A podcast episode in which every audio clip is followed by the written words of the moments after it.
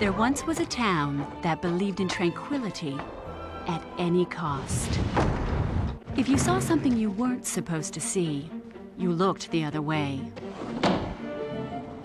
Then one day, a sly wind blew in from the north, and with it, strangers. These people are not welcome. I heard an atheist. What's that? Don't know. Opening a chocolaterie just in time for Lent. Shameless, isn't it? Would you like to come in for some chocolate? What about boycott immorality then? Out for your husband. To awaken the passion. You've obviously never met my husband. You've obviously never tried these.